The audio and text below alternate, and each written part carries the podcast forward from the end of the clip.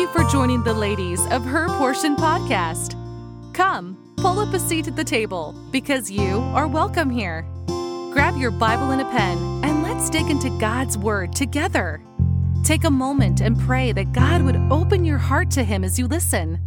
So, without further ado, let's get right into today's portion. Good morning, ladies. This is Jackie, and our topic this month is on adornment. So, to say I'm nervous about this topic is an understatement. It's a topic I do not bring up often because literally every person in the world has an opinion on it. Although, while I was reading my daily Bible reading in 1 Timothy 1 through 3, I thought about our topic for the month. Before I start the episode, though, I want to pray through the power of the Holy Spirit that you will not have any preconceived ideas about what I'm going to say. I want to start out by reading 1 Timothy 2. So bear with me. I'm going to be reading from my Bible, but it says in 1 Timothy chapter 2 and verse 1, it's a very short chapter. It says, I exhort, therefore, that first of all, supplications, prayers, intercessions, and giving of thanks be made for all men, for kings, and for all that are in authority, that we may lead a quiet and peaceable life in all godliness and honesty. For this is good and acceptable in the sight of, our, of God our Savior who will have all men to be saved and to come unto the knowledge of the truth. For there is one God and one mediator between God and men, the man Christ Jesus, who gave himself a ransom for all to be testified in due time. Whereunto I am ordained a preacher and an apostle. I speak the truth in Christ and lie not, a teacher of the Gentiles in faith and verity I will therefore that men pray everywhere, lifting up holy hands without wrath and doubting. In like manner also, that women adorn themselves in modest apparel, with shamefacedness and sobriety, not with broided hair or gold or pearls or costly array, but which becometh women professing godliness with good works. Let the woman learn in silence with all subjection. But I suffer not a woman to teach, nor to usurp authority over the man, but to be in silence. For Adam was first formed, then Eve.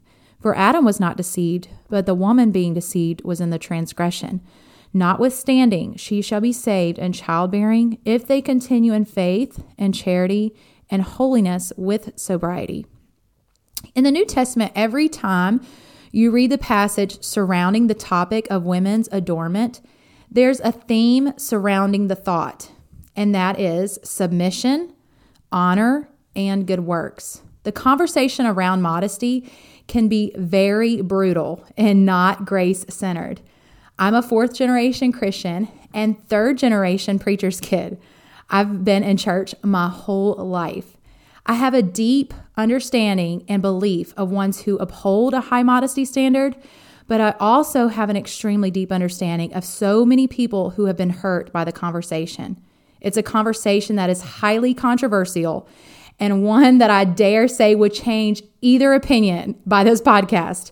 So I'm not here to voice my opinion either way on the topic, but let me just say that the conversation should begin with knowing who we are in Christ. Our identity should be in Him over every opinion we must always be careful to study the scripture and in its context. And we do not have to be afraid of it, uh, may I add, by the way.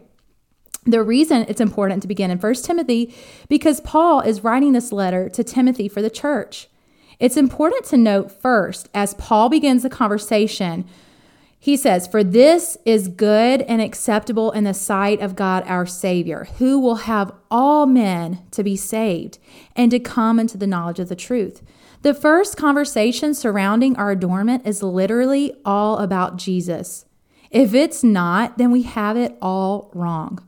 My adornment is everything about pointing people to Jesus Christ. He says, Who will have all men to be saved. God wants everyone to know about Him. We are a walking advertisement and representation of Jesus Christ. All throughout the New Testament, we were referred to as ambassadors. One of the definitions of modest is peculiar, property exclusive, right of possession, ownership. When people see me, do they know the King of Kings owns me? I am purchased, a purchased possession of the Most High God, and I am the King's daughter. I love what the Bible says about the Lord's clothing. If you read Psalms 93 1, it says, The Lord reigneth. He is clothed with majesty, which majesty means, by the way, greatness of appearance, dignity. The Lord reigneth. He is clothed with majesty. The Lord is clothed with strength, wherewith he hath girded himself. The world also established that it cannot be moved. If you turn over to Psalms 104, verse 1, it says, Bless the Lord, O my soul. O Lord my God, thou art very great. Thou art clothed with honor and majesty. Everything about our outward appearance should point people to the God they want to know living on the inside. I'll never forget one of the kindest compliments I've ever received was one Sunday morning I was helping the teenagers who rode in our buses. I was talking to them, helping them find their seats in the auditorium, and just simply trying to get to know them better. We were cutting up a bit. We were laughing that morning when one of the girls said to me, Miss Jackie, there's just something different about you. When I was a teenager, I thought the word peculiar meant ugly, out of style, wrinkled. It cracks me up now just thinking about the thoughts we ingest and consume into making and these made up truths about God. There is nothing ugly about my God, and that is not the definition behind peculiar and set apart. I think I began feeling this way because of how I watched some people treat others. Thankfully, this was never the spirit of my parents or my grandparents. Although my years in church, I've experienced church members going home to talk about the ones at church they felt were dressed immodestly. I'll never forget one time sitting in choir when a missionary and his wife walked in the back door.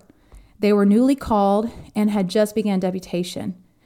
I heard a lady in the choir lean over and whisper that the missionary's wife was worldly. I remember she was tall, blonde, had a beautiful blazer and a skirt suit set, and she had a pair of pump heels. I remember her being beautiful, but honestly, I remember being a little angry that she was assumed to look worldly simply because she was beautiful. There are so many extremes to this topic. There's a conversation centered around grace, as if it doesn't even matter how I adorn myself. There's a conversation centered around the Old Testament law and traditions of men. There's a conversation that says no one can tell me when or what I can wear. But I hope that we as Christians can have a spirit filled gospel conversation around the topic of adornment, which leads me to my next point. The first point being that our adornment should be everything about pointing others to Christ. That's what it's all about, y'all. Secondly, our adornments are a picture of our submission. 1 Timothy 2:11 says, "Let the woman learn in silence with all subjection." This verse is not saying that the man is more important or that the woman's opinion doesn't matter. The Bible is full of women who made a difference and a huge impact on the world for the cause of Christ. Although subjection has everything to do with actually the role God has given men in the church and in the home as the leader. 1 Timothy 3:12 says about the deacons of a church that they should rule their children in their own house as well. Meaning, according to Strong's Bible Dictionary, that he is the protector or guardian of the home. He is set over the home by God himself. 1 Timothy 3 4 through 5 says, that a man who desires to pastor must rule well his own house, having his children in subjection with all gravity. For if a man know not how to rule his own house, how shall he take care of the church of God? When you first read the word rule in our vernacular, it can have a negative connotation, but it's not negative. Jesus gave the command to cherish his wife, even as he gave himself and died for the church. That's why I say we must read scripture in context and rightly divide it. This passage is not giving men permission to lord over their family with a rod of iron, which is a whole different conversation. And I'm not talking to men, but ladies are to set the example to be submissive to our husbands so that our children see our example. On the other side of things, if you look at 1 Peter 3 1, he says, Likewise, ye wives, be in subjection to your own husbands, that if any obey not the word, they also may without the word be won by the conversation of the wives. Do you have a lost or backslidden husband? Do you have a husband that is not obedient to Scripture? Well, the Bible says that we can win them by our lifestyle. What should our lifestyle be like? In submission to Him. our husbands, our own husbands. At the beginning of the chapter, he says, likewise, meaning he's pointing to the conversation before, which is in chapter one. Chapter one is so powerful because he's talking about Jesus, Jesus, his submission to the cross. He bore our sins. Submission is so much more than simply being obedient to what our husband tells us to do. 1 Peter 1:21 says, "Who his own self bare our sins in his own body on the tree, that we being dead to sins should live unto righteousness, by whose stripes ye were healed." 1 Corinthians 13, the love chapter, it talks about bearing all things. Are we willing to bear our husband's burdens, or is it too much work? Does it hurt our pride? Does he know that he's number one? Or do we hold the pastor and his standards above our husband's preference? 1 Peter 3 5 says that holy women, holy women who trusted in God adorned themselves, being in subjection to their own husbands. So, first of all, I believe according to Scripture, our adorning should point people to Christ. I also believe Scripture teaches that our adorning should be in submission to our own husbands and to please them. As the Lord says, we are the temple of the Holy Spirit, and our body is not our own, and we are bought with a price. Scripture also says in Ephesians 5:23 that the husband is the head of the wife, even as Christ is the head of the church and is the savior of the body. So my body belongs to Christ, and my body also belongs to my husband as well as his body to mine. 1 Corinthians 7 4 states, The wife hath not power of her own body, but the husband. And likewise also the husband hath not power of his own body, but the wife.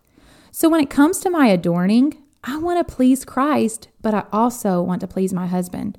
Wives, when we please our husbands, we please Christ.